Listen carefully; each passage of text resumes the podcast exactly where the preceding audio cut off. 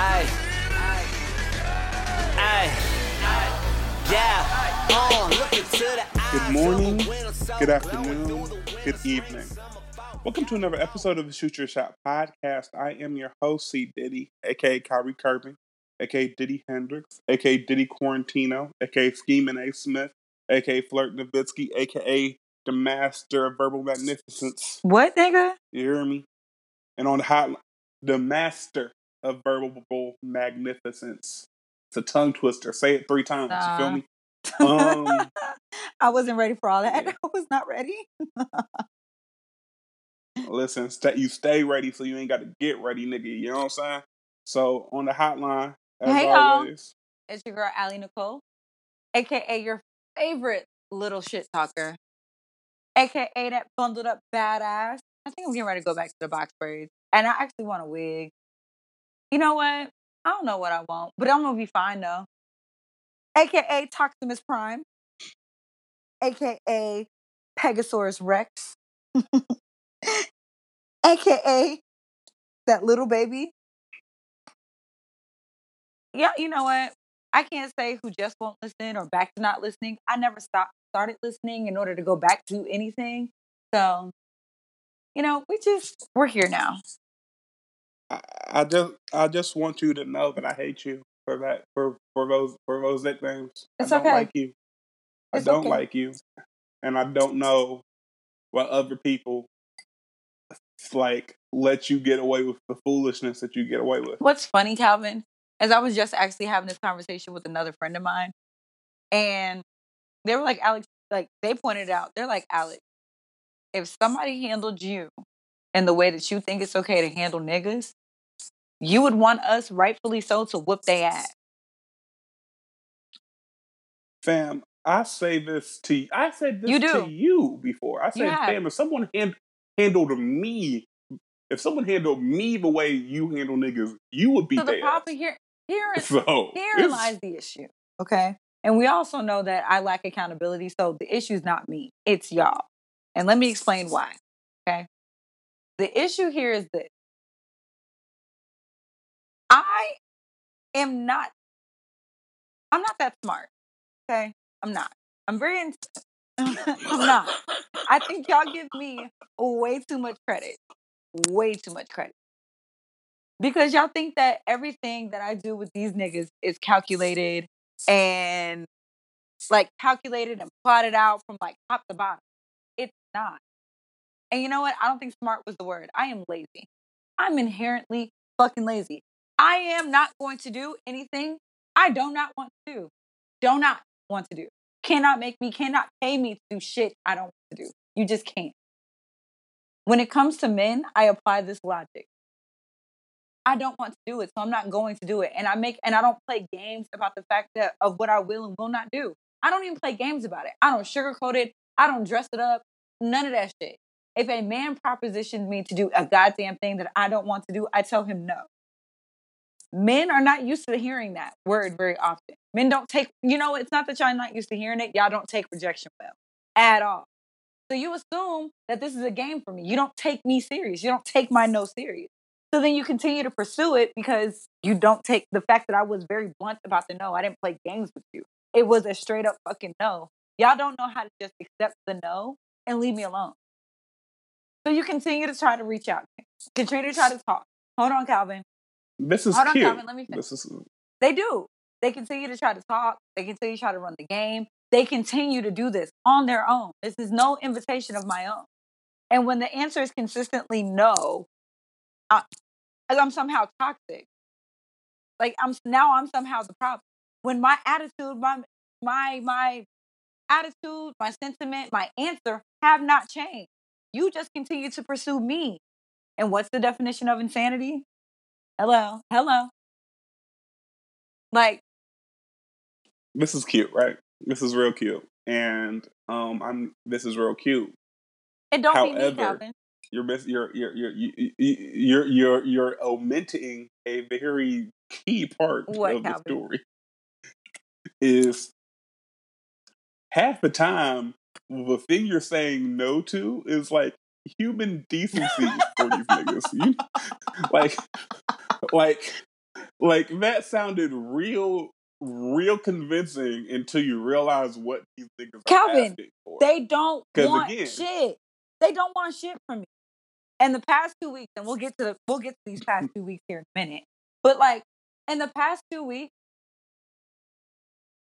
if because of what was going on, if you didn't care for me, if you didn't, I mean, if you didn't, after understanding what was going on, and like me coming to you and telling you like what A plus B was for your girl, like it's it's almost like if you didn't reach out, if you didn't ask me if I needed anything, if you didn't check on me at all, given the severity of the situation, my nigga, you're gone.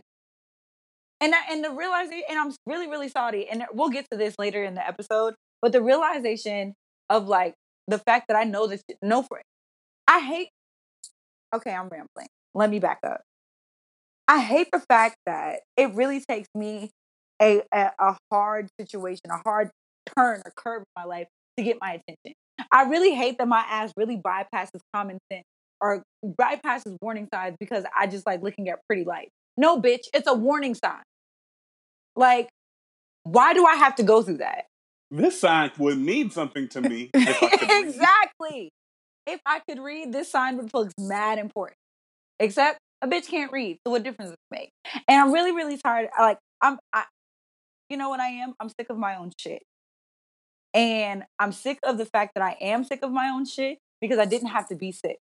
There were big flashing warning signs before I got to the place that I was at, and I'm really, really upset that it takes this kind of shit for me to realize the forest for the trees. Specifically my love life. So yes, there are a couple of people who like if you're listening to this, it's too late.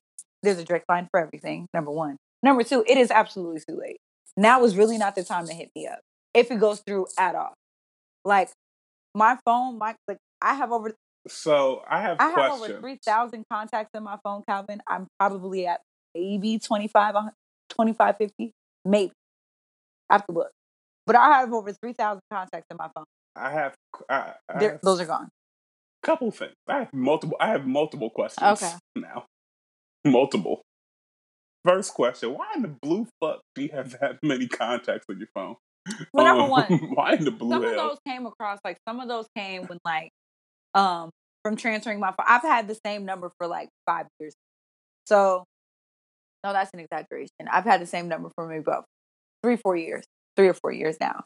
So I've had the same number for much longer. I promise you, I don't have three. But also, contacts on my phone. Calvin, like a lot of these came from different jobs and networking and this, that, and the third. Like a lot of that came from like collecting numbers instead of giving mine out and never using it.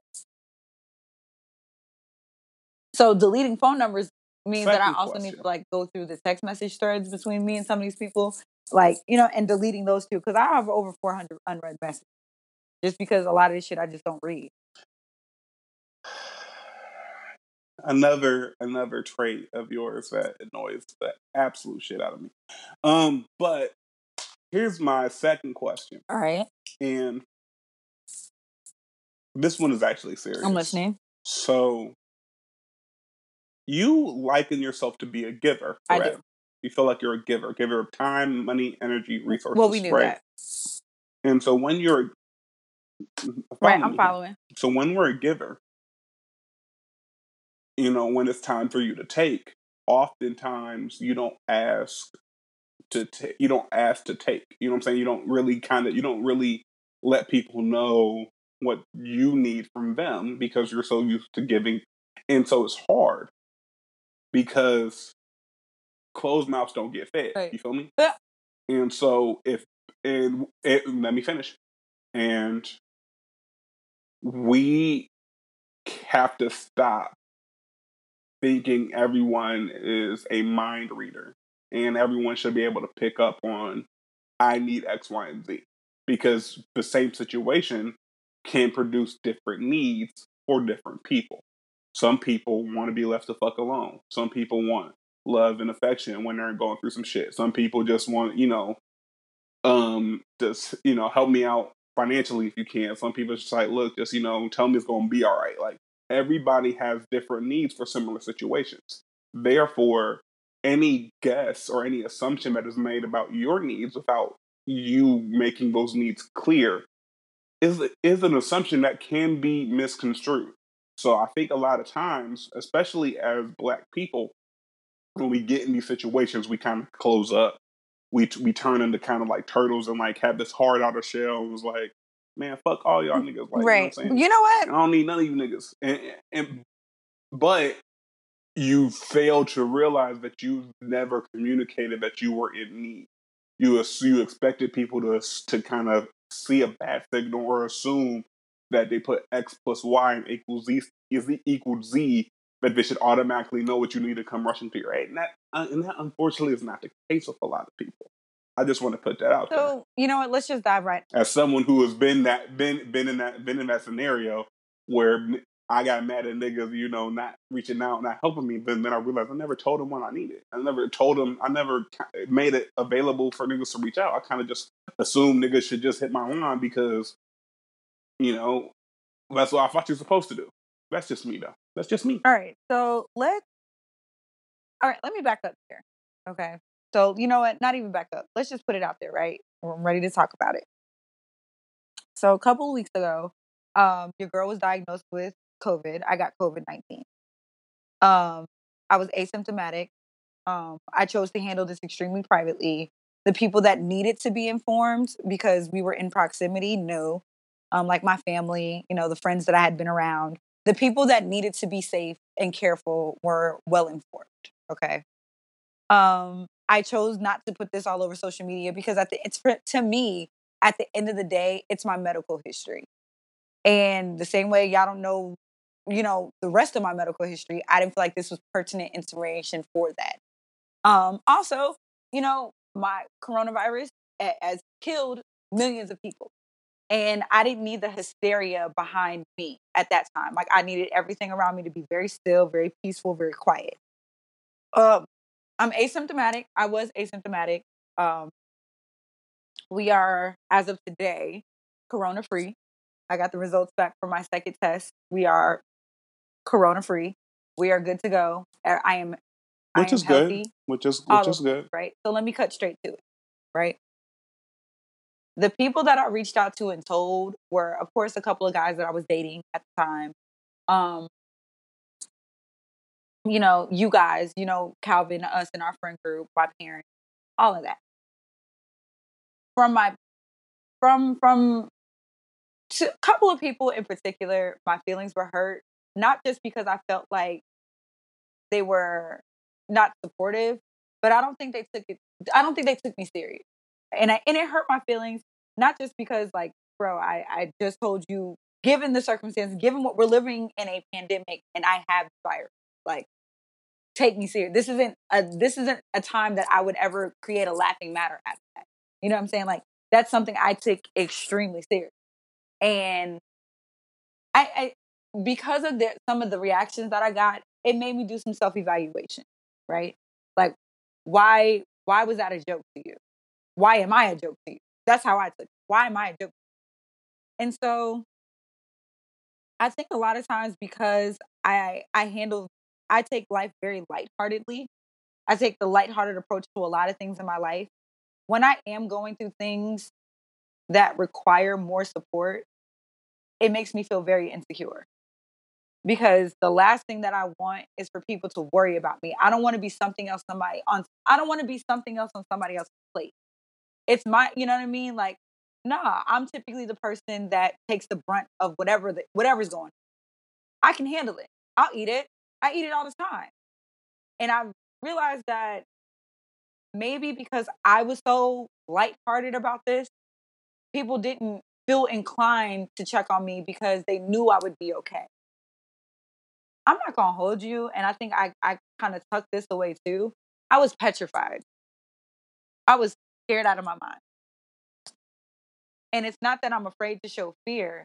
I'm afraid for people to worry about me and then that be something else to like they me being something else for somebody else to worry about. I don't like that. But also, it eh, on the the the adverse effect of that was feeling lonely, feeling extremely isolated, and feeling extremely just like, why are why is it that when I'm in pain, it's not considered as painful? And it's because maybe I don't take my own trauma as serious as it should. I don't take my own pain or own situation as serious as I could because I've been making it through. I'm going to continue to make it through. But that doesn't mean that I'm not something worth caring about and being handled gently. That's also another part of it. I'm an extremely aggressive person. I know I am big and vibrant, and my personality, it reflects that.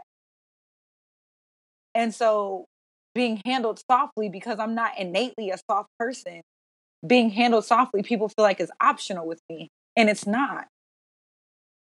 And maybe I should start presenting myself and showing up more soft or more gentle and, and handling things easier or, you know, with the severity that they deserve so that I'll get the attention that I need.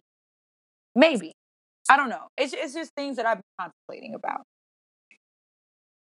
So here's here's where we at, right? And so I think for you, I think you have to separate normal trauma and coronavirus because this is new, right? This is new. This is new for everyone. This is um, and this is something that not only is unexpected, but is, is going on for longer than most people expected, right. and is being handled at a national, state, and you know local level pretty poorly by pretty much everybody. So we have to separate that from normal trauma. And so we're not going to speak about other things that you know i'm saying we that we've been through. We're speaking about this right? Because i think this this this deserves and needs to be talked about in a separate entity. Would you agree? agree? It's because you know i think different things require different responses. Now we're talking about the coronavirus and we're talking about how the response is for all of that. And first things first you got to understand that the coronavirus obviously is, is a very in I'm trying to figure out the words, but it's a disease that is very like right. viral. It, it, it is very passable. It is it, it's an infectious disease.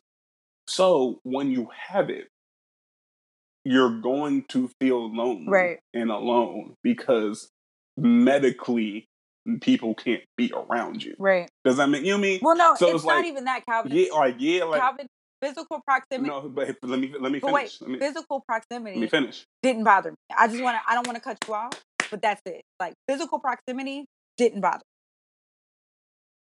Let me. And but here's the. Here's the second part, right?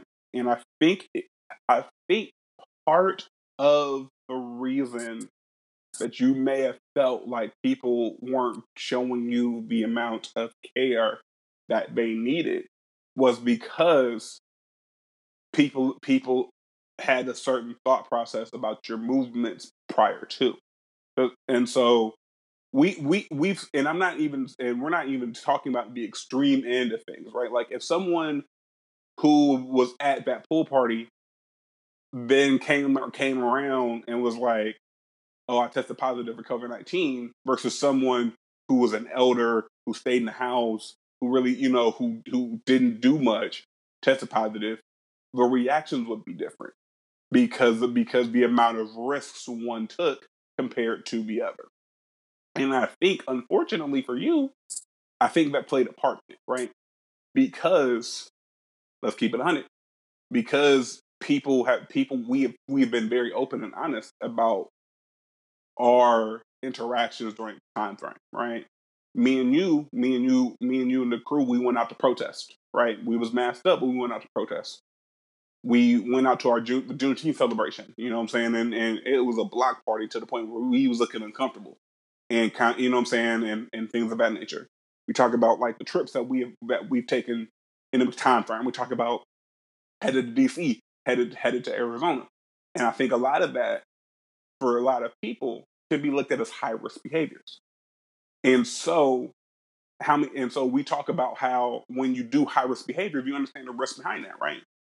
And I think for I think when it came down to that diagnosis, a lot of people were like, especially because you are asymptomatic. Like, if I think the reaction for you would have been a lot different if you did have symptoms, if you were sick, if like sick sick. You know what I mean? I, because I think seeing someone sick incurs a level of sympathy than someone asymptomatic. Would you agree on that? I, I would agree. People have to see it to believe it. So and you know, and and so you combine that with combine with everything else. I think a lot of people were just like, well, I mean, like, and so I think that impacted some reactions to you. I don't think it's a. I don't think it's a in this case, I don't think it's a oh Allie don't take no shit serious, so why should we take her serious? Because I think we, we have seen differing levels of responses to you based off of the trauma that you have suffered, and it sucks that you have had to experience different levels of trauma and different versions of trauma, in you know in the past twelve months or so. But you have seen people kind of move differently depending on the different amount of trauma, and I think this one, because of all the scenarios and circumstances around it, I think people were kind of just like, you know what? It's a learning lesson. It's a, it's a, it's so a lesson to I be don't want learned this. for her. I don't want the. And see, that's the other part about it. Coronavirus is not a punishment for me continuing to live my life. And I think that's the other part that kind of irritates me around the conversation with coronavirus is that nobody has been. You can't. hundred percent safe is not leaving your house at all, at all. That's not possible for not only just myself but for the people around. me. Now, don't get me wrong. Have I traveled? Yes. Is there a travel advisory? Yes. Have we been? Have we participated in some social activities? Yes. Was there advisories behind the social activities that not only myself but a lot of us participated? Yes. Okay. I'm not saying that. I, I don't. I think what kind of frustrates me, and I would feel this way. I felt this way before my diagnosis as I did now. Getting coronavirus is not a punishment for you know, engaging in risky behaviors. I don't want y'all to be like, that's what the fuck she get from going being out here. That's not cool either. You know what I'm saying? If you get it, if you know what the risks are when you part, It's not a. let me finish. If you it's not a punishment, Right. right? if you get it, I under, like you know what I'm saying. You handle it responsibly, and you you uh, you your my prayers and my support is is going to be with you at this point. You know what I'm saying? I just feel like I don't want people to get the attitude that corona oh getting corona is is the you know what I'm saying is a punishment for being out here recklessly. That's not that that, that to me those two don't don't correlate. It's a result of it's a result of, of risky behavior because you take you run that risk. You understand the kind of you understand the times that we live in right now. So any activities outside of your home and outside of you know what I'm saying your your immediate family members is risky behavior. All of it is risky behavior. Some more than others, but all of it is risky. You run a risk. That is the result of risk. I don't think people should be wishing because I've seen that too, wishing coronavirus on people who won't sit the fuck down. I don't think that's cool either. So, yeah, like you took some of what I was going to say, right? It's not a punishment, but it's a result. It's a it's a logical result, and if uh, for for those who do like a lot of mathematical simulations and equations, right? So they understand that the more you stack certain certain factors on top of each other, the higher the probability becomes. And so, yes, to your to your point, very few people have com- been 100% in their house since this pandemic started. The reasoning behind that we could talk about all day. The government's not paying people to be able to sit in their houses. People still got to make a living wage. People still have to, you know, kind of stuff is still open. We understand all of that, right? However, the more risky behaviors we stack upon each other, the more the more likely it's going. You know what I'm saying? It's going to happen. It's like playing Russian roulette. It was like you you load one bullet into into the six shooter. You spin that motherfucker enough times, eventually you gonna land on the bullet. You know what I mean? And I think so. I think that's the understanding of it. It's like the more risky behaviors that we as, as a society kind of you know do, the more likely it is we, we we catch a shit, and we gotta hope and pray and roll the dice that we are an asymptomatic carrier, but it doesn't affect us long term. Secondly, I think a lot of the frustration of kind of this coronavirus is twofold. It's some of it is definitely misplaced anger, especially when we talk about people mad at people receiving, you know, extra six hundred dollars in unemployment benefits that is scheduled to expire um like end of the month.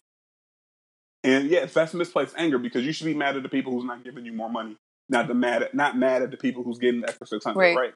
It's like capitalism in, in as a whole will will the rich trick the poor to be mad at the broke. Does that make sense? Right. It was like we gonna trick the middle class and the working class to be mad at the lower class because we don't want them to turn around and realize it's us. But also, I think a lot of the anger is this. To be honest, just from reading as as much non-biased information as I could, this virus could be stopped if we honestly just just just shut everything down, sat the fuck down, masked up, and stayed apart for like five to six weeks. We could really bring the cases back to zero. And it's a mathematical thing. It's called a, it's called a decay exponent, which pretty much means like it's like the reverse of exponential. So if you do that, the number of cases will drop Mhm. dramatically. We just know, but so every time we see people taking unnecessary risk, right? There's certain risks that are necessary. Like if you need to go into the grocery store, that's necessary. If you have to go into work as an essential worker or someone who is, you know, doesn't isn't getting an unemployment check or rent, there's, there's necessary, or someone who's like, look, I'm going crazy in here. I need to see a couple friends. I need to see a couple friends. You know, I need to be around some love. Those are those. There's necessary risk, and then there's unnecessary risk. Going to a pool party is an example of unnecessary risk. You feel what I'm saying? Like going to a packed ass club right now is, is unnecessary risk. And so I think people get mad at the, the unnecessary risk because it's a 10 to 1 ratio with this coronavirus, for meaning that for every one person who gets it, 10 more will become infect- infected. And so it's like, you're so if it's one of those things where if it just impacted you, I think a lot of people would be less angry, honestly. But it's one of those things where it's like you can get it and then unwittingly pass it on to your grandmother, and then she's sick for real, for real. Or pass it to your child, he's sick. Pass it to someone unknowingly who did everything right, and then he's fucked up because you know that's I think a lot of the anger comes from it, and we have to be understanding of that because this is some new shit. This is shit we have never in our life experienced before. Think of all the shit that our generation, the millennials, 19 from like 1985 to like 1994 have experienced. We've had we've had a terror attack. We've lived through a Trump presidency. We saw our first black president. We've had this pandemic. We have we have two, you know, recession and another one on the. Right. We've been through so much that we're just frustrated at a lot. And so some of it comes out like, come on, man. Like, really, nigga, like you can't you you gotta be seen right now. You got you gotta pull up to this shit, my nigga. Like, really? And you proud, like you proud of it too. You you tested for COVID. You tested COVID positive, but still went to the pool party because you gotta have a life. Really, my nigga. Like we, so it's a lot of frustration, and I think we have to. We always talk about not taking everything personal. So I think a lot of the frustration isn't personal. It's frustration at the entire fucked up situation that we're in. And you know what? To counter that, I'm not nobody's fucking doormat though. So I hear you. I, I understand exactly where you're coming from, but your frustrations can be you can be disappointed for whatever reason. And I and I don't get me wrong, when I had to like explain to some people that I had been around, I got cussed out a couple times because they were disappointed. They were like, Alex, you know, you made some unnecessary risks. And I'm really, really sorry that this is your situation. And I'm definitely going to be here for you.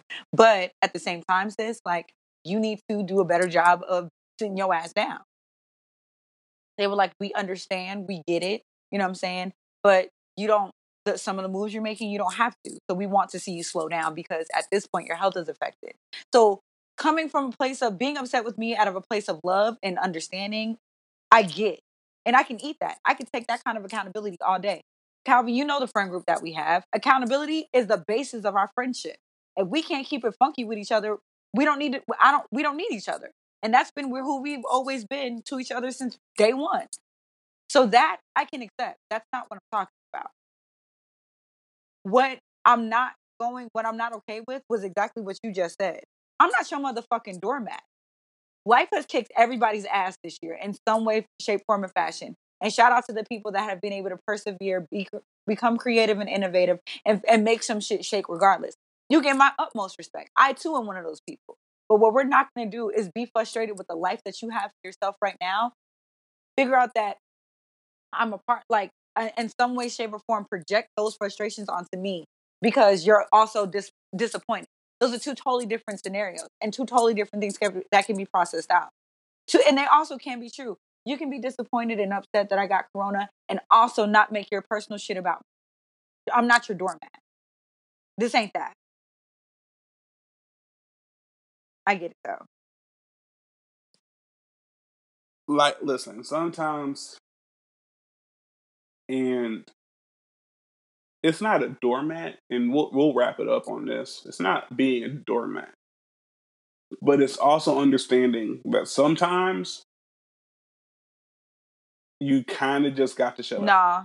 and like you don't really let me let me finish because here's the thing I I have there's been plenty of times where I haven't been personally responsible for whatever has affected anyone else, but I had to shut the fuck up because I was a representative of what made somebody. That ain't my fucking And I had to shut the fuck up because you know We're what? gonna agree to disagree here. But here's the thing: it, because it's not my problem too. But uh, people have told me to shut the fuck up all the time over shit that I had no personal investment and involvement in. Nobody People have and nobody like, told you, nobody but yourself, you told me to shut the fuck up dog. before I told you, over shit I had no personal I told you because you had no person, You because you've had no up. personal involvement in it, Calvin. It didn't require commentary from you, which is my point. So shutting the fuck up is appropriate.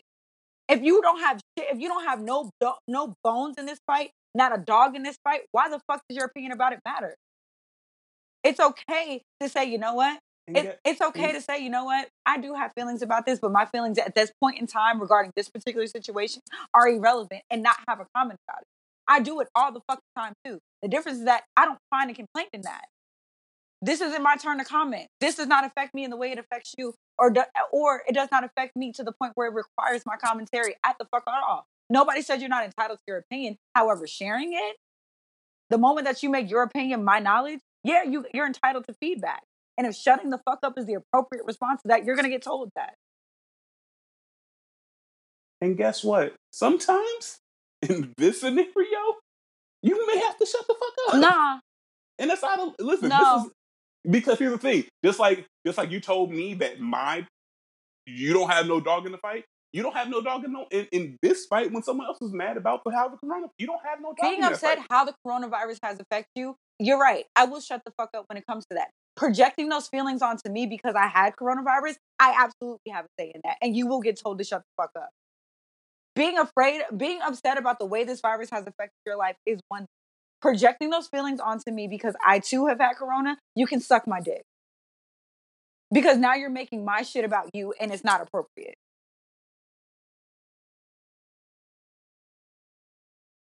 We're gonna I guess we just agree to disagree because that that's I- absolutely okay. that's fine. That's I- and guess what, Calvin? I still love you none the same. We're just not gonna agree. and, and that's listen. I'm okay with that. It's fine. We can we can move on. Moving It's right okay. on along. Um Calvin, let's get this out the way on the early side. What's up? Would you like to explain the sport? Yes, yes, yes, yes, yes, yes, yes. Tag me in. Um, again, we're speaking about kind of coronavirus concerns, and so in Calvin explains the sports. Uh, sports are attempting to make a return, um, and trying to manage how to play in the middle of a global pandemic. So first things first, um, the NBA is back. Excuse me, the NBA is back, and so they have attempt they have created was a was called a bubble in Orlando, Florida, at the Wide World of Sports complex in uh, Disney World or Disneyland, whatever. You'd be Orlando, proud. I right? watched the game. and so pretty much ain't shit else on right now. So look at Uh-uh. you go. Look at you. P Valley's on. We'll get to that later. I, yeah, I, what is that? I, we'll talk about what's that about later because I I I'm on love the fence. And that might be that might be part of the reason I'm on the fence because me and you don't have the same t- taste in TV shows most times. if you like something, I hate it, and, and if I like Only thing we got along So, about was Game we'll of. Thrones. That's pretty much it. Um, so they started a bubble, and you know, so the bubble had 22 out of the 30 teams. So pretty much everyone who could still reasonably say they are in playoff contention you know, invited them to the, to the bubble, and so kind of um, you can't leave, you know, no one gets in, no one gets out, sort of thing. Um, you know, house players, coaches, staff, to try to minimize uh, chances of people getting the virus. And so far, for the most part, it seems to be going well. Um, they had some people who tested positive when they first brought people back. Um, and so they have quarantine protocols in place for most people. So it's like, you know, you quarantine um, most like at least 10 days or or until you have two back to back negative tests. Um, and so then and so so basically they kind of really eliminated the virus in the bubble. Like they kind of really have, you know, identified the people who had who had the virus. They tested them right when they got off a plane. They quarantined them until they had two negative tests. And they also have protocols. So if you break quarantine for you know, excused absence, um, you and then like a family dying, and then you come back, you have to quarantine for four days. They test you uh, daily while you're away, and and if you have COVID, then you know that that quarantine becomes longer. If you break quarantine for an unexcused absence, such as uh, we had a player who broke quarantine to pick up Postmates, right? He he crossed the bubble line to pick up some delivery food. And because I was against the rules, he had to go quarantine by himself for like 10 days. Shout out to Lou Will. Um, and then we'll, then we'll get to Lou Will. So Lou Will had a death in the family. He had a death in the family. Um, that was a few example. So he, he and Lou Will's from from Atlanta. So he went back to Atlanta, um, you know, for the funeral. After the funeral, um, Will hung, is hungry. You know what I'm saying? maybe the repast food didn't slap. You know what I'm saying? Maybe that he ran out of funeral fried chicken. How does um, the repast food not slap? Repast food is up there with baby shower food, bro. I I don't know, but you know, because I was not there, so I can't. I can't. Repast food However, slap. Lou, listen, they they they season they season the chicken with the tears of the family. um, that wasn't um, supposed to be funny, bro. Anyways. Anyway. I'm hell. Um they so anyway, Lou was hungry after the funeral. So he, you know, decided to go to Magic City to pick up food because Magic City wings in in strip club food is top tier. Feel me? Black strip club food is top Magic tier. City wings and are top so he went up tier. And so you would have he wanted to pick up, you know, ten piece, you know, you know, all flats with some fries. You know, and, and Lou Will is so famous in in Magic City. He has a flavor named after him. Mm-hmm. Lemon pepper barbecue is called the Lou Will Bill Lemon Pepper Barbecue. He is that infamous in Magic City. And so while he was picking up some food, you know, Magic City is, for those who don't know, is a strip club. Great strip club he um Jack Harlow, white white boy rapper from Louisville, Kentucky. He made What's Poppin', you know, that kind of that rapper. Took a picture of, of, of Lou Will and put it on um Instagram stories, which he captioned, you know, tagging him and everything. While Lou Will is in his NBA mandated face mask that he got in the bubble. NBA found out about this. Jack Harlow tried to delete the post and say it was an old photo because he just misses Lou Will. However, Lou Will had the mask that he got in the bubble in the photo. Mm-hmm. And so now Lou Will is forced to quarantine for 10 days instead of before for an excused absence because he went to pick up food in Magic City. I will say this Magic City needs to cut Lou Will bill a check. A check. This is the most I've heard. This is the most I've heard discussion about Magic City since Diamond. Okay. Um, and honestly, whenever quarantine is, you know, whenever it's safe again to kind of really, you know, travel, I'm going to go to a, Atlanta. I'm going to go to Magic City and I'm going to order some, and I'm going to order the Lou Will lemon pepper barbecue wings because I feel like if if if if those wings are so good that you risk your health, livelihood, and championship hopes, because Lou Will is on the Clippers, who is a title favorite, right? Like they are one of the three teams that is like really could win this entire thing. If you risk all of that for the wings, my nigga, I know for a fact them wings must be made by some grandmamas and some uncles with missing teeth. Whoever is in that and kitchen, I personally listen, whoever is in that kitchen is ble- is blessed by the hand of God. walks on the back of his slippers. Okay? Whoever is in that me? kitchen, And who is in that kitchen has two felonies, is one strike away from going home for like going going back baby, whoever is in that kitchen has a do rag with a black and mild tie. Okay? I need to know. the filter The tip, the, filter the tip. filter tip, and he might have a shooting sleeve. we don't know.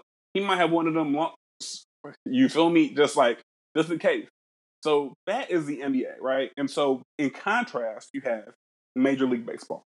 So Major League Baseball decided to not do the bubble because they get a lot of their money from local TV contracts and local advertising. So they just decided, look, y'all play in your own stadiums, y'all travel, you know, to and from each other stadiums. We'll try to make it geographically sound so you kind of play only with teams around you. Um, and we'll play with no fans. And so they did all of that. And so we are one week into the season. And a team, the Miami Marlins, which isn't a good team, it's kind of like the LeToya Luck of the teams, if if we're talking Destiny Child. Wait, Um, it's the I am Sasha Fierce of baseball team. That make wow. It makes sense, Calvin. Trash. We're talking talking absolutely shit. Um, they have, I think, at last count, twenty players uh, who are diagnosed with COVID nineteen.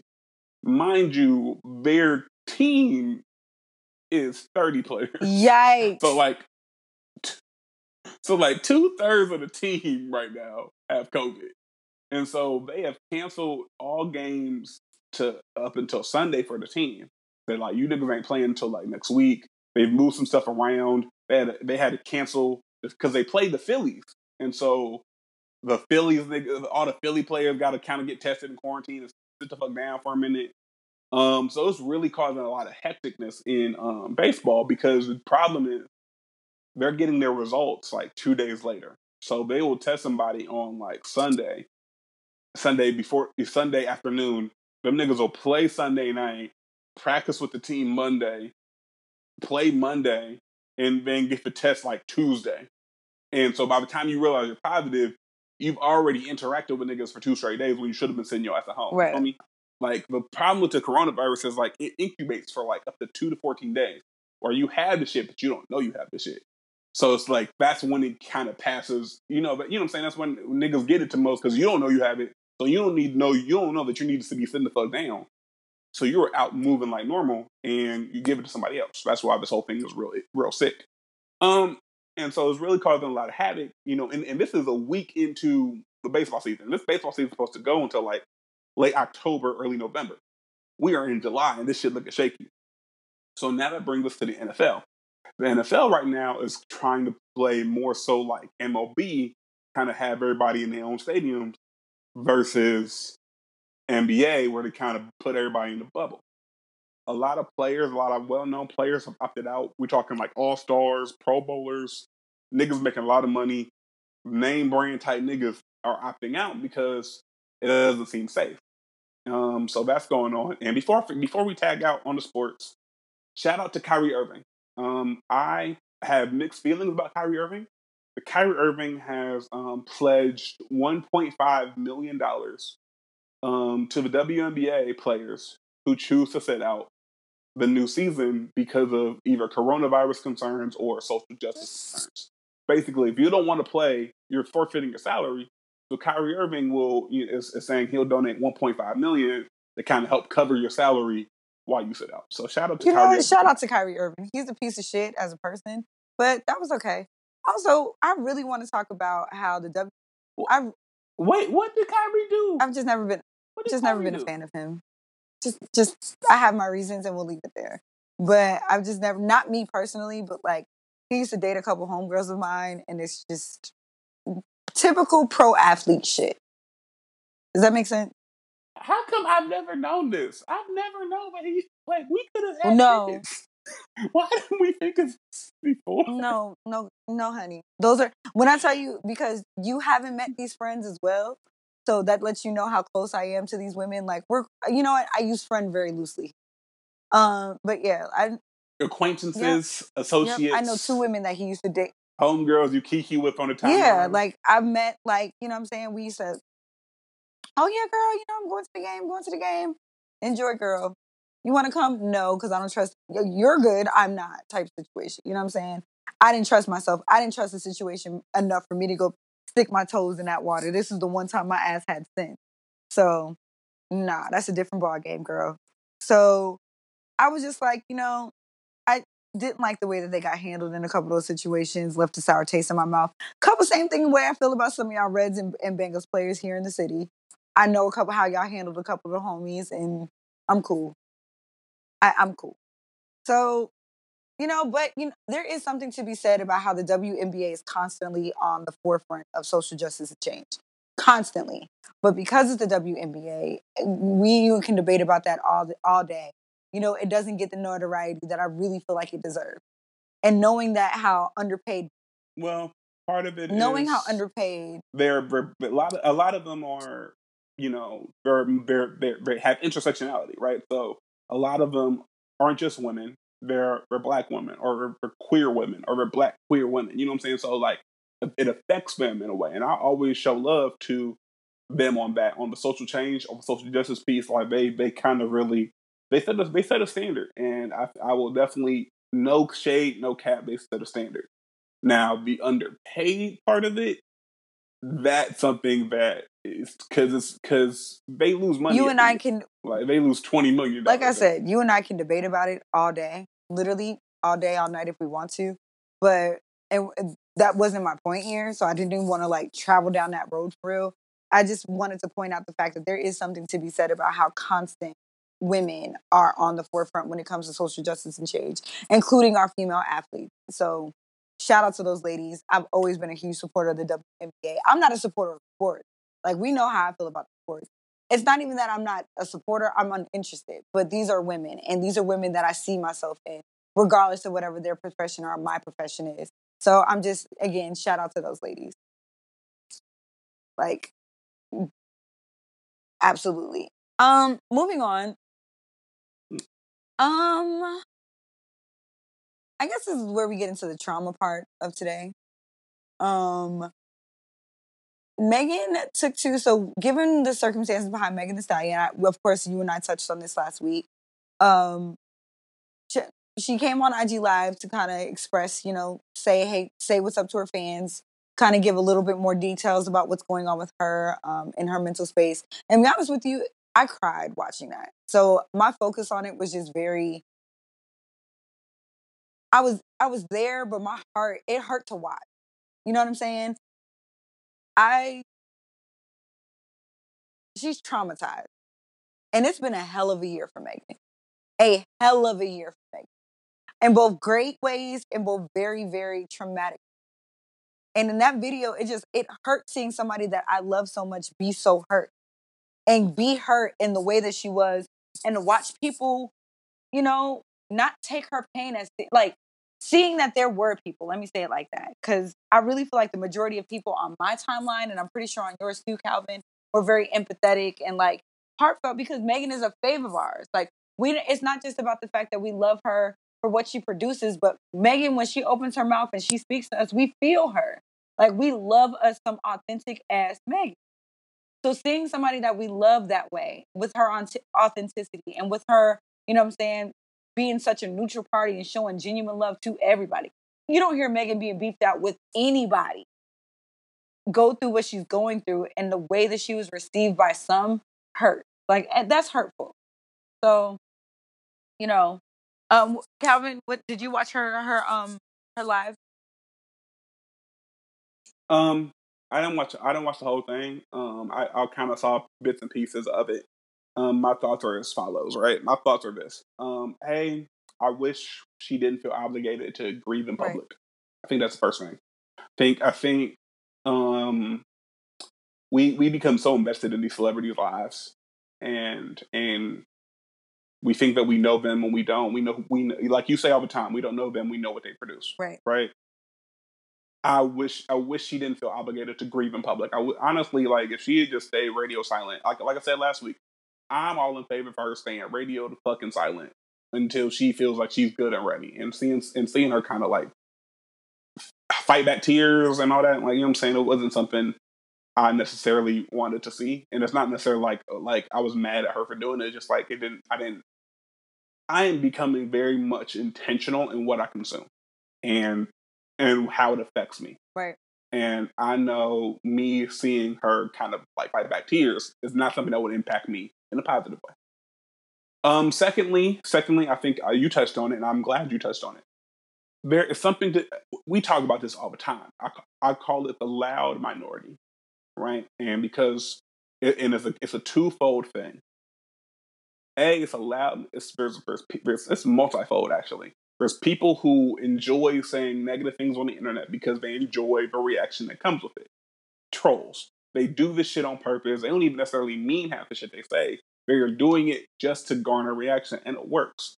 Secondly, it's a, it's a we always tend to focus on the negative in society. And if it's if it's ten niggas saying one positive shit and one nigga saying negative shit, we tend to focus on the one person saying negative shit because that's just how our society is worked. And third, social media, Twitter especially, is is an echo chamber, meaning that a small subset of people can have an opinion, but because it will constantly be retweeted, quote tweeted, replied to, remixed, flipped, upside down, chopped and screwed, we will think that's the majority timeline on the majority opinion on the timeline, and it's not. I have to I have to remind that. I have to remind myself of Right. that a lot because you think oh my oh my god like goddamn like and it's, and it's really like it's it's it's a couple people there's a couple trolls there's a couple people who are just doing anything anything for clout anything for jokes that are saying these negative and harmful things and they get their voices amplified and and echoed because we all then start attacking that person so you see the same tweet quote tweeted and retweeted like 25 times and you're like what the fuck when you realize it's one person saying the shit same shit 25 times Right. you feel me? Um, and also, and I think this will transition to your, into your next point. A couple, I have a couple more points before we transition in, into like the apologies, right? You know what? In the situation, Because I was just about to say, you can go in, ahead. in, in, the- in what in in the situation, there is still a lot that we don't know. And we're running off of what TMZ sources and page six sources and alleged unnamed sources are saying. Because keep it a buck, Megan hasn't said a lot about this. She's just said that she's been she was a victim and she was shot. She she she she hasn't given details. She haven't done you know, and that's her right because again, if she doesn't want to share that, she doesn't have to. So I'm not again. Be clear. I'm not saying that Megan is wrong for sh- for sharing how little that she shared. People also expect Tory to say something, and as someone who knows plenty of legal people, ain't no way in hell someone who is in the midst of an ongoing investigation is going to speak about any of this shit publicly. Like it's not his legal team would be fired if they let that man right. go on IG Live and quote unquote explain himself. So I want people to stop expecting Tory to speak. I want people to stop using his silence to mean anything else besides his legal team probably advised that nigga to shut the fuck up and go radio silent until October 13th, which is when he's scheduled to appear in court.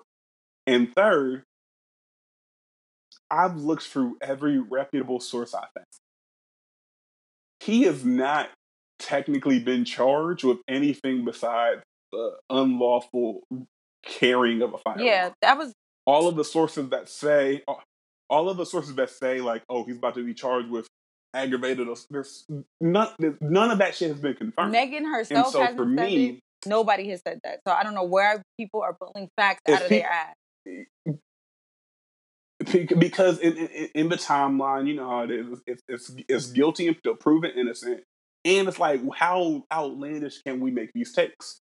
And again, I'm not shooting Tory no bail here, no pun intended. Like I'm not putting my cape on for Tory.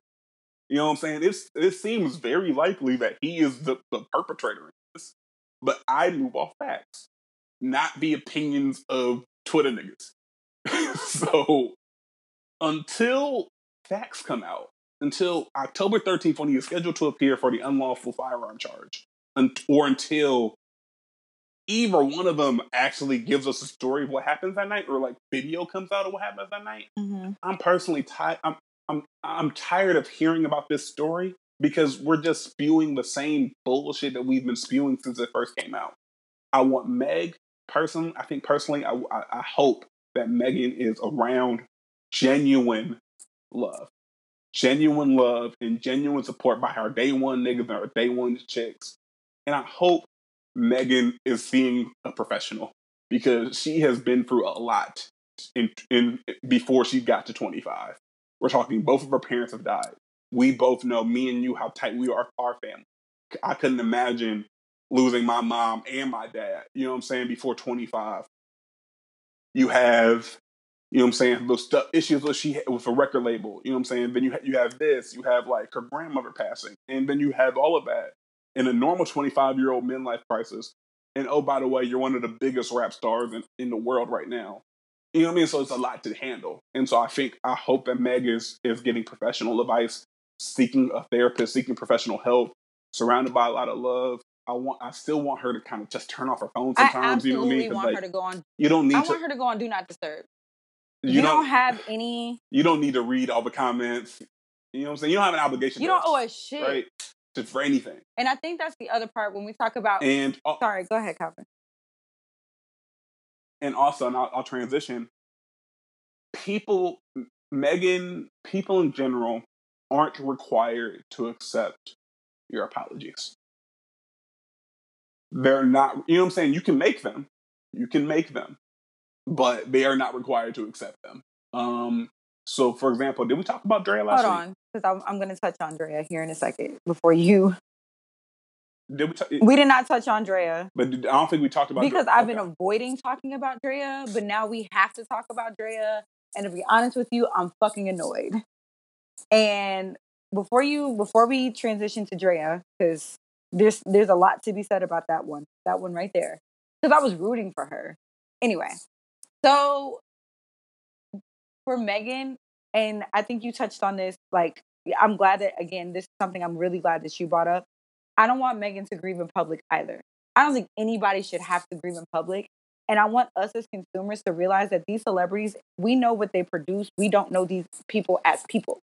And I'm really tired of of every time something traumatic happens to a, a celebrity or a person we as the public appoint to put into spotlight because that's what celebrity is. Um, we feel like we're we're owed something when they go through these kind of things that should be and normally would be handled privately. We don't owe these people owe us nothing. And it, it takes me all the way back to, you know, Vanessa Bryant, who continues to share her her to share Kobe with us. She does not have to do that. Even Lauren London, who continues to share Nipsey with us, she does not have to do that. They continue to share these people with us because they know and understand who they were to us. But these are pain. This is actual factual pain. And we're not entitled to any processes of it. But they continue to give it to us. And I can only imagine how exhausting that shit could be. I know that eh, when I go through my traumatic shit, I don't want to give, I don't want to talk. I don't want to give the world anything. I don't have it to give to myself, let alone the public. Excuse me, let alone millions of people. I don't, nah. That, that, that, it just does not sit well with me.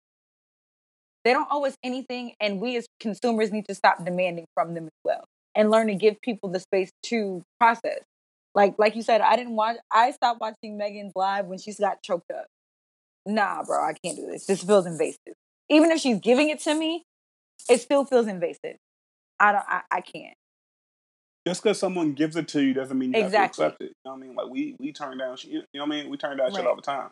And so, um, again, you're not required. You're not required to accept people's apologies either. You know what I'm saying? So I think, again, we talk about the the, the loud minority. Um, I know, uh, Fifty posted a couple memes, and you know, people rightfully got on him, and then he he um, I think earlier today or like late today, yesterday. yeah.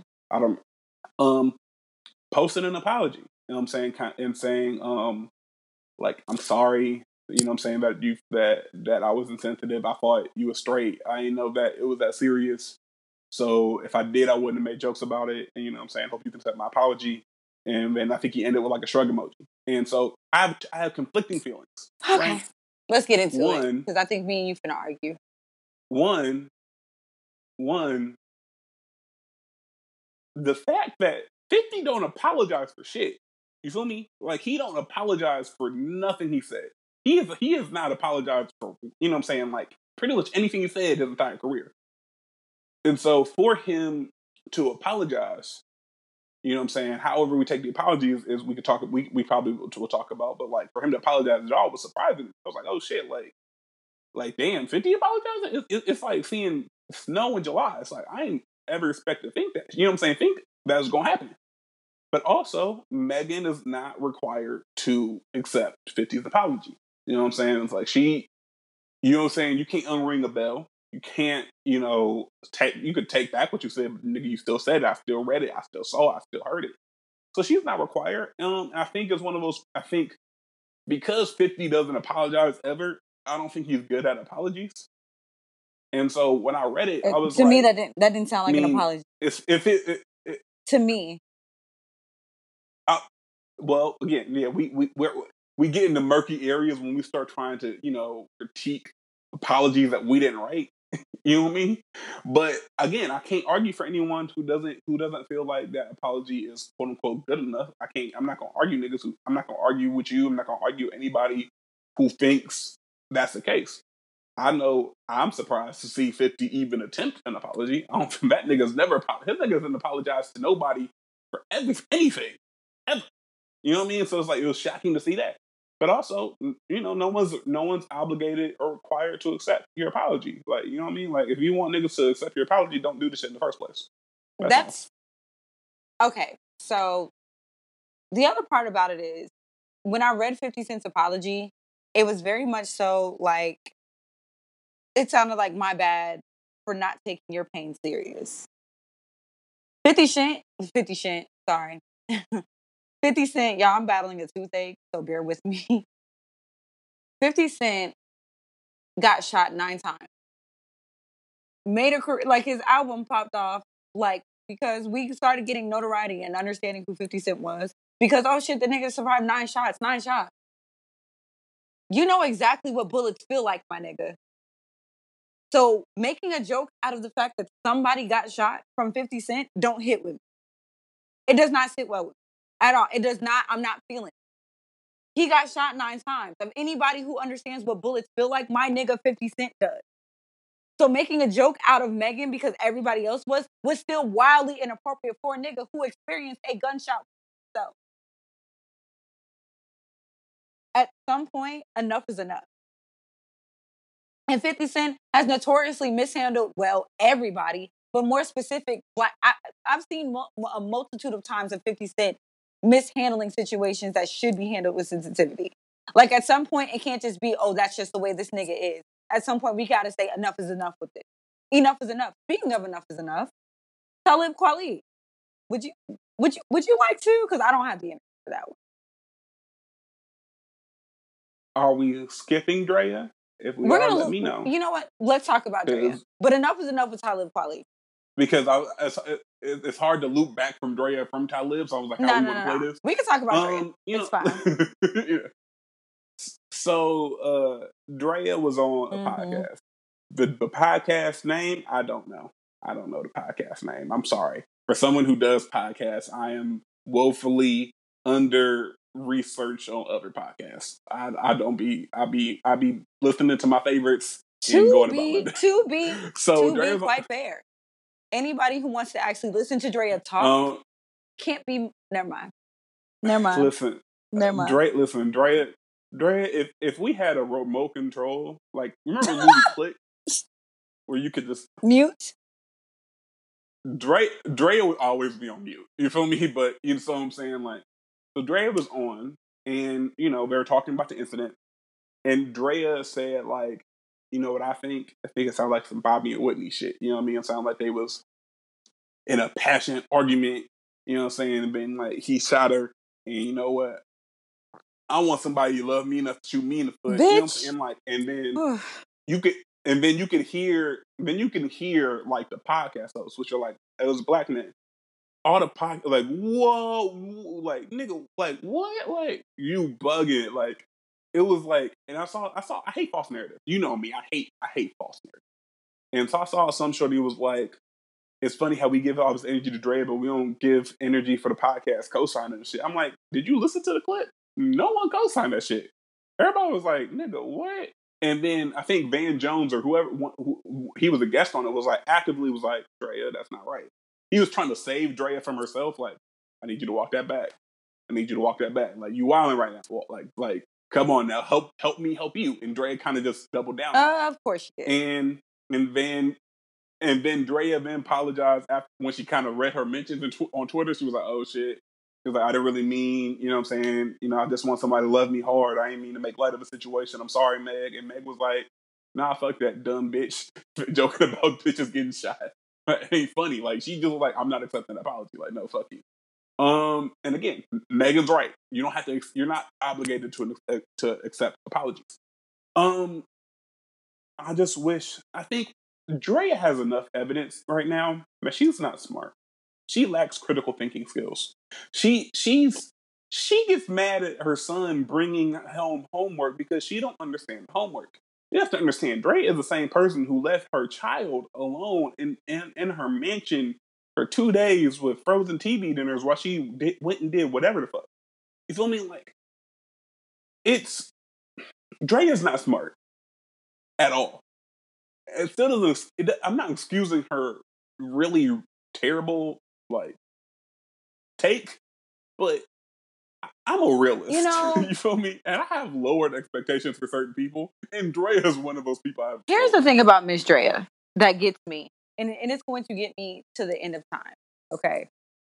She is the definition of a pretty cat. Drea is by far an ama- gorgeous woman. Absolutely breathtakingly gorgeous. Drea is fucking fine. Okay. To anybody's standard. To my standard, to your standard. Uh, Stand on the, the quintessential pretty scale, she tops it. Okay. She's that girl. I also remember vividly Drea hanging out with Megan Thee Stallion. I remember those pictures hitting the internet and niggas literally salivating across my timeline. So And I'm, I know we're not talking about Megan's body right now because it's, it feels slightly inappropriate. Drea, But, you is- could tell Megan was a Megan was a grown woman standing next to Drea. That's all I'm gonna say. Drea is LA thick. Megan is down south thick. Okay. That's Houston, Texas. Fed. You feel me? That That's is- Houston, Texas. brisket and cornbread, baby. Okay. Megan is down mm, And Drea is more avocados, avocados and wheat thick. toast. Okay, she's? LA thick. Megan is down south thick. Very same, di- very different thick. Very beautiful women. Okay, we got now that we got the the the body. Beautiful Wonderful gowns, gowns. wonderful Right. gowns. Now that we got that. Okay, for Drea to make that kind of joke, knowing that at some point she had a, a kinship, or relationship, or friendship, something with Megan, to the point where like y'all photos and kikis and kicking it were hitting the internet. You, how do you make light out of her being hurt? You as a woman, as a woman who had a relationship with this woman, you cool enough to kiki and not cool enough to care, and that's the problem. These niggas. Ain't your fucking friend. I, I almost said to be word. These bitches, I'll say it for you, friend. really These bitches ain't your you. motherfucking friend. you. And I'm really glad that Megan's starting to realize that these hoes ain't your fucking friend. These bitches are not your motherfucking friend. Eh. And they, they everybody says Hollywood is weird. Everybody says the famous niggas are Honestly, weird, bro. They are weird. I, I put there's there's a there's a Dave Chappelle there's a Dave Chappelle quote. So there's a Jay Z line, a Drake line, a Dave Chappelle quote, and a Chris Rock quote for about everything in life, or a sports analogy for me. Like if I can't explain it in one of those five categories, I just can't explain it. But Dave Chappelle was doing an interview right after he came back to South Africa. He was talking about how like Martin Lawrence was like the toughest person he he knew. Like when he was record, you know, they had they did Blue Streak together. He, Martin Lawrence had a stroke. You know what I mean? Like during Yeah. filming. And so Dave checked on him. Dave checked on him. He was like, "How you doing?" He was like, "Man, that's the best sleep I ever gotten." Like clearly, Martin Lawrence is a tough, tough guy. So what is going on in Hollywood that Martin Lawrence is walking around naked with a gun saying we're trying to kill? Oh. him? Oh, What's going on in Hollywood that Dave Chappelle has to travel, has to run to South Africa? What's going on in Hollywood that Mariah Carey, who's made hundreds of millions of dollars, is on TRL taking her clothes off? Like something's going on in Hollywood that is fucking niggas up. Like we, like you know what I you mean? know what's like crazy? you know what I'm saying? We not gonna mention my bad. We not gonna mention that that guy who's running for president, but like something's going on in Hollywood that's fucking. We're not going to uh talk about the fact that Martin Lawrence also in his stand-up comedy Run Tell That talked about that incident and talked about how fucked up Hollywood at that point in his life had gotten him. He was just like he was hot. He had a heat stroke, stroked out, and ended up in the hospital. And he said, and he talked about it, like you said in his stand-up, that was the first time he had had peace. It took him having a stroke to find peace because people finally left him the fuck alone. What the fuck is going on in them Hollywood hills, y'all? And do we really, really want to know? I don't think I do. Look. I think I'm cool. because I'm afraid. I'm a, I- listen. I just finished a, a, a Netflix show called Person Person of Interest. Listen, I, and it, it taught me, besides the fact that they're watching and listening to every every move, it taught me that look, sometimes if you the questions you ask have deadly answers. It's like, do you want to know some shit or do you want to stay alive? And I personally want to stay alive. Personally, They don't give you they don't give you extra points for being the most knowledgeable debt. minding your business is still free. It's still free. It's free ninety nine. It's free Minding your business is still absolutely free. And I, for one, enjoy it. I en- I enjoy. I don't. You know what's crazy? I have this philosophy about my friends. Excuse me, Calvin. You included. What I don't know, I don't need to. What I do know will find. me. In my life, Side note, s- uh, you talked about that. We'll, we'll talk about that because like, I it's funny. I don't me. need to know. I just think it's I, funny how you know, I don't. I just think it's oh, funny Oh, how cool. I just think it's funny how like there are certain people who have like Diddy questions, who have Calvin questions, and who will ask everybody Yeah. me these questions. Yes. Do you know how many Like, times, Calvin, And I'm I've just been like, asked about like who beloved is? At like, and I'm like, depending upon who is asking me, I've had people ask me about, you know, what I'm saying, other people in our friend group. I've had, you know, what I mean, I've had folks stop me and ask me, and I'm like, if you're asking me, it's because you're not comfortable enough to ask them, which means I can't give you any kind of information, my guy. Because if you know, you know, and if you don't, you don't. And not that your girlfriend is a secret, no. But uh, y'all, because y'all not hiding each other, but you guys have a very private relationship. And as your friend, I respect that boundary.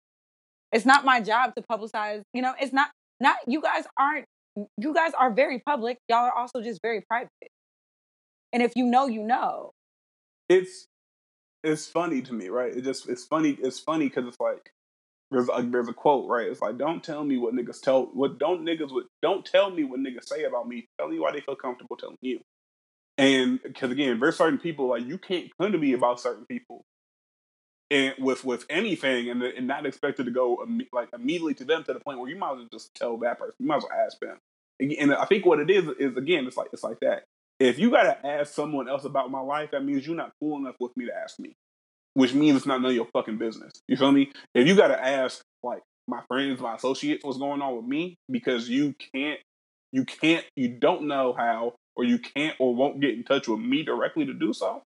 You don't need to know at this point. And what's- like you clearly are not. You not gay. Oh, what's crazy is So that if you okay. ask me about Calvin, I know who's gang and who's not. So that's the other part that, like, bro, you cannot ask me for information about my friend. I'm not going to tell you, number one. And number two, I'm going to side, and, and it may not even be me, like, telling you straight up, I'm not telling you. I will sidestep the fuck out of that question. No. I will Harlem, I will Harlem shake the fuck out of it, spin move, cross step, euro step. Nah, because it's like again, and you know this is a side thing. I, you know, just something you just got to get off your chest. You know what I'm saying? Like a, like a bench press, or you know what I'm saying, like a bra. At the end of the day, just got to get off your chest. Um, and it's like, don't ask niggas questions you could ask me. If I if I want you to know, I will tell you, or you will find out. Otherwise, don't ask niggas questions about me that you don't feel comfortable asking me. Because if you don't feel comfortable asking me, we're not close enough. I just think know. it's extremely, It's it is really that extremely crass. It is just extremely, and motherfuckers are very tacky. Yeah, just extre- extremely fucking tacky. You, you know what it is? You know what it is? Niggas haven't been slapped enough. No, you haven't been popped in the mouth. Honestly, ni- n- n- niggas haven't been slapped in the face enough to understand they can't do certain shit. Because where I'm from, you know what I'm saying? Where I guess where, how I'm raised. Because it's not even about where I'm from. It's about how I'm raised. Look, I don't. I'm not intentionally nosy. Like I'm one of those things where it's like I won't ask a person's friend Right. them. Half half the tea. Listen, half the tea in the mess I know I I didn't didn't ask for. fucking It ask got told for, to me.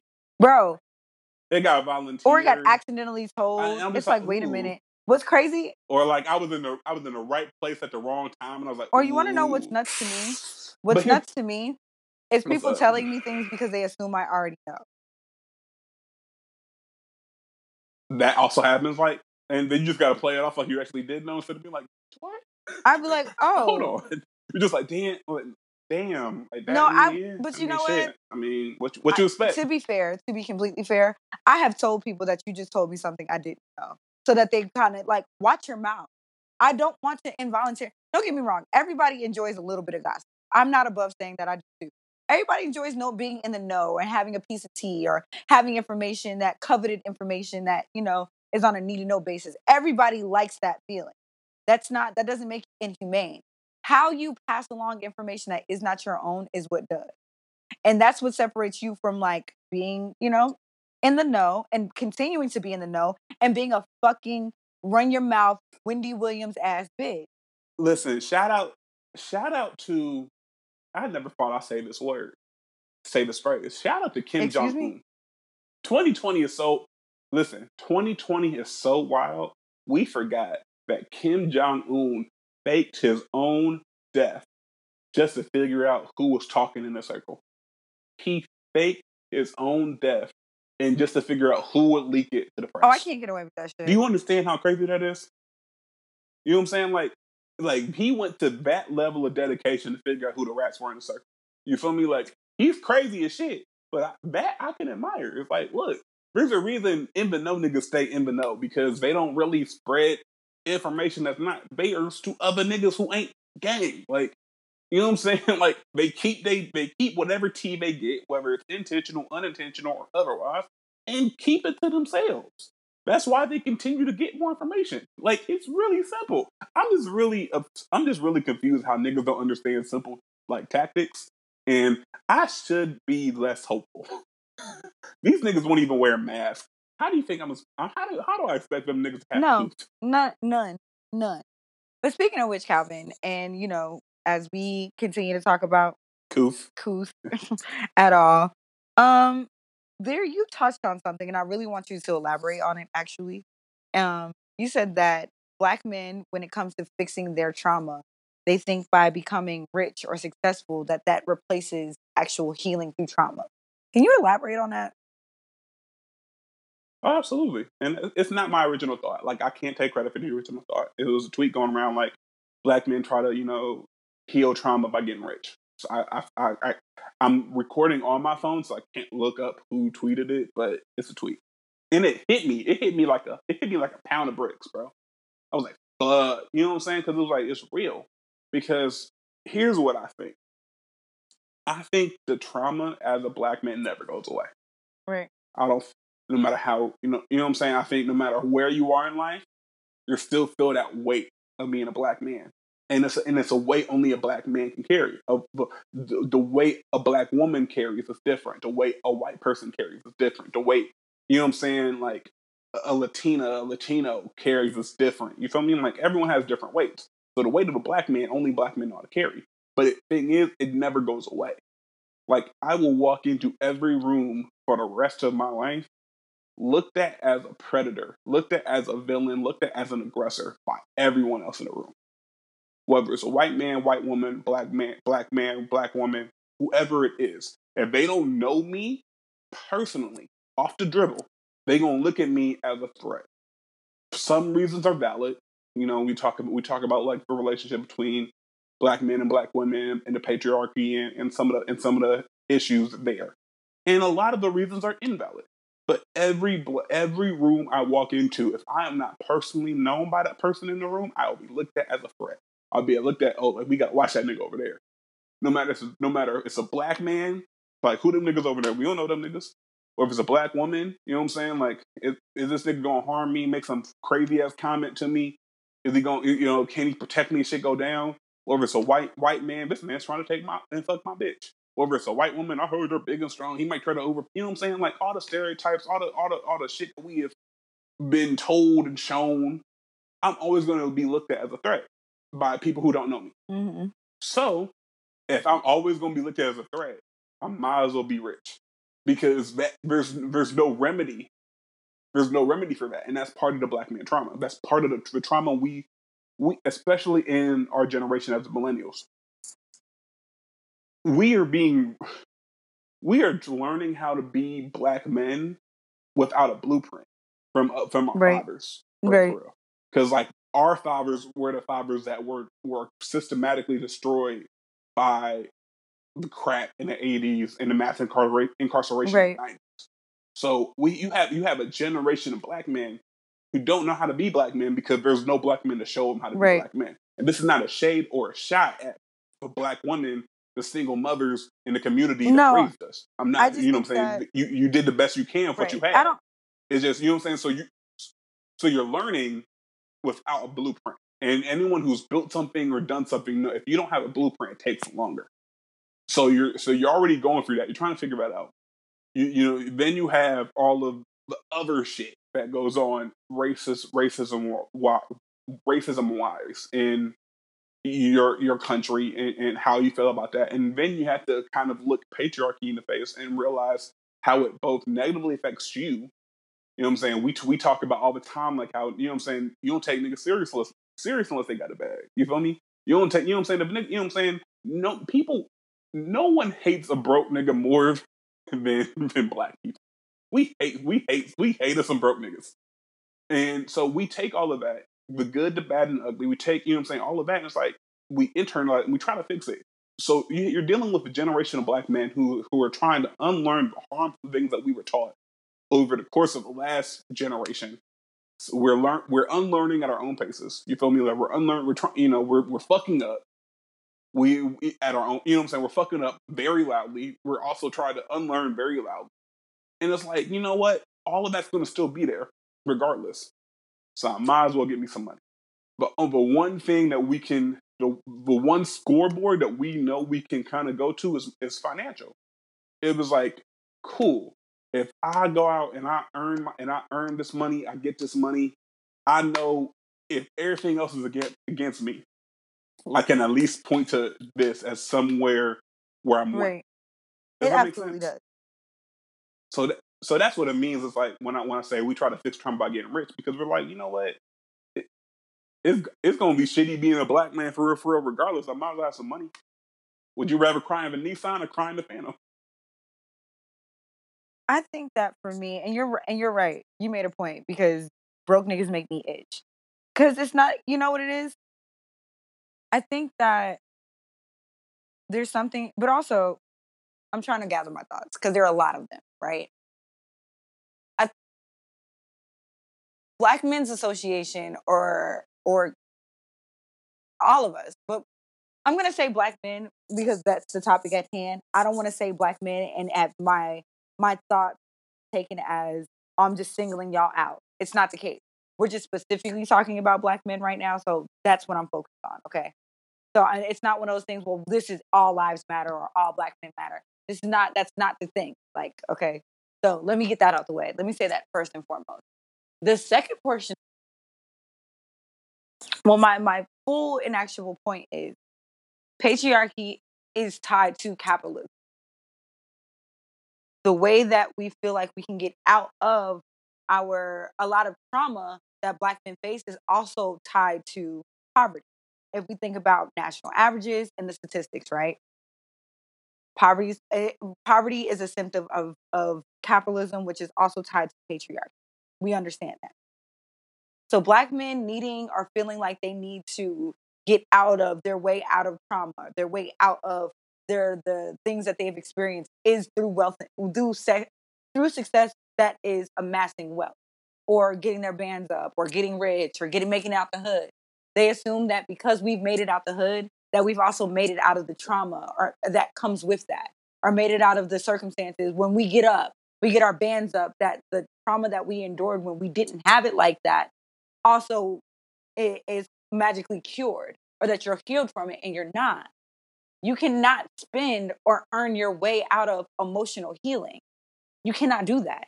You can't even spend your way out of physical healing if we're being real. The only thing that you can do is actually put in the work to be a better person.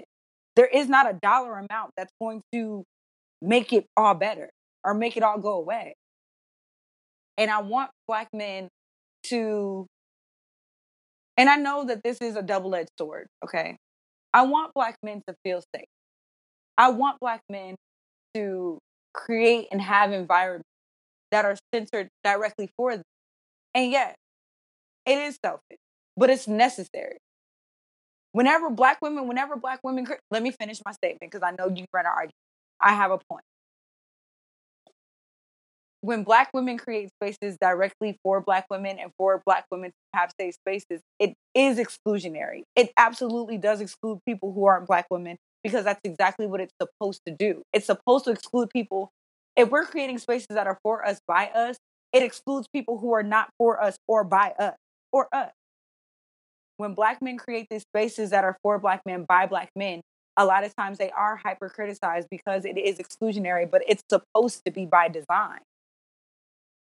And I want us as people, specifically black women, to recognize what we do when we over criticize spaces created for black men, black male healing.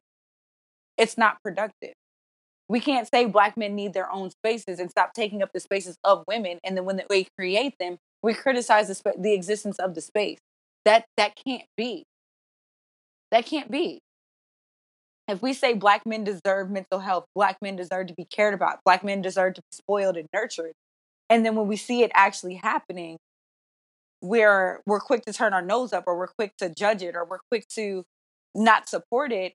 We need to understand as women that we're harming what we're asking for you can't you know we're smacking black men we're at this point you, you can't say that i support this and then when we start taking steps towards what the support actually looks like you're being counterproductive in that process i want black men to find themselves peace with peace in whatever ways that that space takes up. Is there going to be some homophobia in there toxic masculinity all of that shit misogyny all of it? Yes. Because black men are historically those things. But we can't say that we can't create these spaces for these men in order for them to break down those, have the conversation in order to break that down. It can't always center the need, necessity, or the the gaze or what looks right to us as black women. Sometimes we gotta let men just be men. We have to let them handle their shit. Sometimes we have to take our hands off the wheel and let niggas figure their shit out. We can't sit here and say that all of these things and movements are taking are, are built up off the blacks of black women, and they are. But then when black men try to take accountability and the reins for themselves, say, "Oh, you're excluding women." Nah. At some point, we need to mind our business, and I say that with all love. You not listen. I don't. You're not gonna get much argument from me, and that may disturb you because if I agree with you, you may have said something. Yeah, wrong. like bro, I said so. What? The, where did I fuck up? Because me and Calvin agreeing with each other says that I didn't say something fucking stupid. What did I? Where did I? But and but I look at it like this. I look at it like this, right? I the there's a phrase called imperfect allies that's stuck that's stuck in my head, and there's also a phrase like what matters more to you, the journey or the destination. So we talk about imperfect allies, imperfect allies in war, in in battle, in conflict. Everybody who's on your side ain't gonna be perfect. Everybody who's on your side ain't gonna do shit exactly how you want it to be done. They're not gonna get you exactly how you want to be got. They're not gonna treat you exactly how they want to be treated.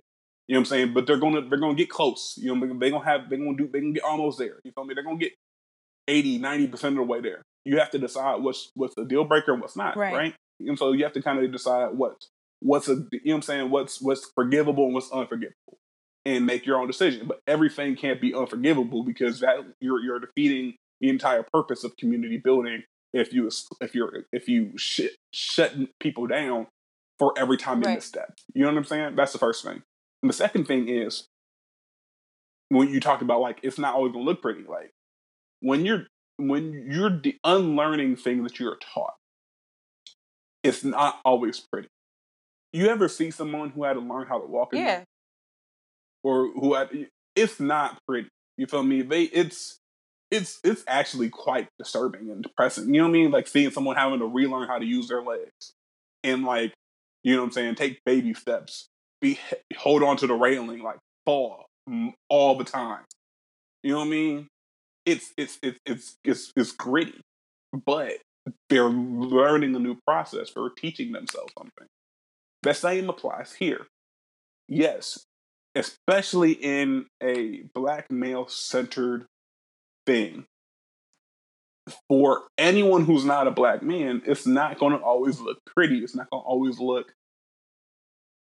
compl- you know, like oh, you're you're to wince sometimes. You're like, ooh, like I get what you're saying, but like, why did you have to say it like that? Or like, ooh, can you can you not say that? Can you not say that word? Like, I know you're trying to be, you know, good, but like that, you know what I'm saying? But you have to understand it. like, the is the journey more important or is the destination? Do you do you want niggas to unlearn the shit? However, they unlearn what's best for them, or do you want niggas to do it your way?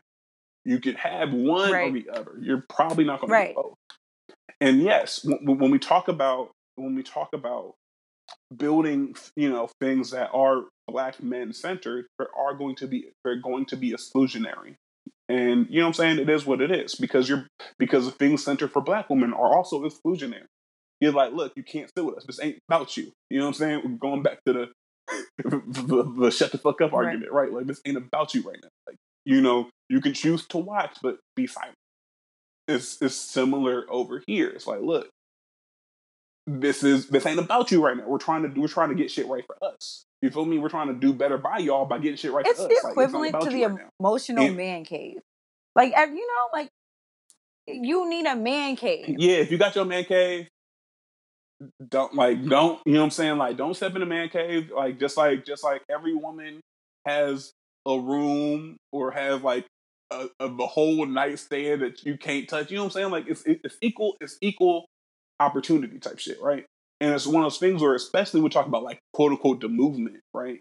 You want you can't and this is agreeing with you, you can't if you want things to stop being quote unquote built off the back of black women, you also have to, and, and then niggas like, okay, cool, I'll take over controls. Nah, you trying to, you look at you trying to speak over the black. Like, well, do you want me, do you want my help or no? Because if you don't want my help, I'll shut the fuck up. But also, you can't then say, why does a black woman have to do anything when you deny help? Exactly. You can't, again, is it, is it Uchiwali or is it one mic? And so that's why, and so you're not going to get a lot of argument from me on this. It's like it's one of those things where we, if we, if we want black men to do the work, we want black men to build things for themselves and not have to use black women to make themselves feel better. You're going to have to accept that some of these things are built aren't going to be for you. They're not going to be centered around you. They're not going to look how you want them to look, and they're not necessarily going to be exactly what you want it to be. And you have to be okay with uh, that because, again, you can't if you if you don't want niggas to use your blueprint, you can't be mad when niggas don't use consult you on shit. It is what it is. If you're not, and and I agree with that. I think, like I said, it's like a man cave. In my house, of course, like we had a man cave. I was not, or my mother, or the women of the house were not, not. We weren't unwelcome in the man cave, but we understood that when my dad was down there, that was him time. I think that It was like, don't go in there rearranging Right. shit. Like, You can come down. You know what I'm saying? If you It's- want, like, it's, don't it's just. literally the equivalent. It was one thing like when I was married. We are my bedroom was I had a closed of course my bedroom had a closed door, but I had to get to the man cave in order to get to our bedroom the way that like the way that we had redid the house, right? If he was down there and he was sitting on the couch and enjoyed playing video games or watching movies or whatever the hell, um, I was welcome to come join him, but I need to become part of become a part of the room. You know what I'm saying? Not come in and disrupt what's already taking place. I'm not unwelcome, but if you're going to be here, you're going to participate in what's going on at hand. And I think as women, if we apply that logic to men creating safe spaces, since you're not unwelcome in the space, and maybe you should be. Maybe there's some things that need to be discussed just man to man. Maybe we don't need to take up that space. Maybe we don't need to. I don't know. But it's it's it's really just treat treat how treat, it's, it's the golden rule, right? Like treat yourself the way you would want to Exactly. be treated. And we know all the time how we talk about how niggas enter entering spaces for women and then trying to make the shit about them or trying to inter interject, and everybody's looking at them like, nigga, why are you? Oh, why, why are you is here? you here? shit, right? but It, that that same energy, you know what I'm saying? Uh, Again, you know me. If I can't flip it and it makes sense both sides, I don't. right. And so that same energy applies. It's like, look, if you want us to do the shit on our own and not quote unquote use y'all as a foundation and build it off of backs of black women, cool. But also like don't come in and start disrupting shit. Don't come in and start rearranging shit, start saying, Well, I think you should do it this way. But It's like, no, that you gave up you gave up your opinions when you told us to build the shit on our own. You feel me? Like you can come in, we you know we if we ask you if like if you come in the man cave and he's like, "Babe, what do you want? What do you want to watch?" Or like, "Babe, like, you, you are you hungry?" Like, you he can ask you, but you don't come in. It's like, "I'm bored." Like, this. don't you see I'm in the middle? Or you can go be bored upstairs. like- That's all it is. But no, I go be bored in the bedroom. Go Like, be Go bored be it doesn't bored upstairs. Like, like go do that. Um, Calvin, would you like to end this on a positive note? what's up, friend? Uh, yeah, yeah, yeah, yeah. Um, hmm. Yes, this shit sucks, right? 2020 is whooped all of our collective asses up, down, side to side, left, right. But um, as beloved told, me, this is this is from her. I think for the remainder of the year, focus on wh- whatever small wins you can. 2020 may not be the year of a big win, right? It may not be the year like everybody can't, isn't isn't in a position to kind of take advantage of this pandemic, right? Or like flip, make money moves, or you know, get they hustle up. Niggas, some niggas are surviving. You feel me? I'm So, niggas. take take count of the little wins. You know, if you woke up and you're in a better, that's a little win. You know what? If you went to Wendy's and they put twelve nuggets in your bag instead of ten, that's a little win.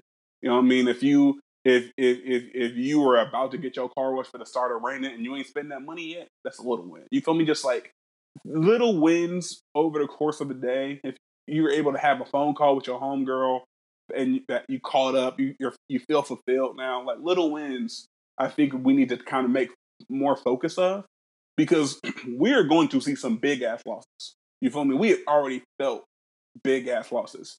One, I don't know a nigga who's had a good day since March. But- Ooh, I felt that. But if we have, but, but if we have like just you know you focus on the little wins, the little shit that it it should give you enough energy to get through the day, so you can do it again, and so you can make little wins maybe stack upon each other. And if and if you have little wins continue to stack upon each other, maybe it equals a big win. Maybe it sets you up in a position where whenever this pandemic ends, you can take advantage of it. So focus on the little wins. That's my positive note for a week. Um, do something nice for yourself this week, guys. Do something nice for yourself. If it's buying your favorite ice cream and not counting the calories or not feeling like you got a thousand sit up after, do that. If it's purchasing a movie on, you know, from home, if it's sending yourself or buying yourself your favorite flowers, even if it's the little things like paying off a credit card, If it's sending a nude, if you if if, if making sending news make you happy, send a nude this week. Uh, You know what okay, I mean? Like make make sure make sure it's asked for by the other party. No unsolicited nudes. But you know what? Whatever makes you happy, even if it's you're looking at your own body, you're like, damn, I look sexy as fuck today. You know, You know what I mean? That that I'm after we get off, I have a be- I have a full makeup in my hair, and I have not I have not stripped down for my day yet. I'm planning on taking a couple flicks tonight. I absolutely I feel kind of pretty today, and I think that's what my positive note is. You treat yourself how you want the world to treat you too, and I think that especially because I've I've spent the last couple weeks beating myself up about some of my own decisions that it's time to make sure that I reinforce the fact that I'm only being as hard, or you're only being as hard on yourself because you know what you deserve. And you're hard on yourself, feel like you're not becoming that person that you promised yourself that you would be. And when you indulge or you do behaviors that take away from being that greater self or having being that greater person. So I want you, I task everybody, all of our listeners, all of our, our loyal, supportive love to do something nice for you because you were still somebody that you should be incredibly proud of. So that's my positive note. It's your girl, Allie Nicole. Ladies, the world may end tomorrow. Send that nigga a newt tonight. It's your boy C Diddy. We are out. Tonight. Peace. Peace. Baby, I'm a tour. I'm going non-stop. My spot, you caught a vibe.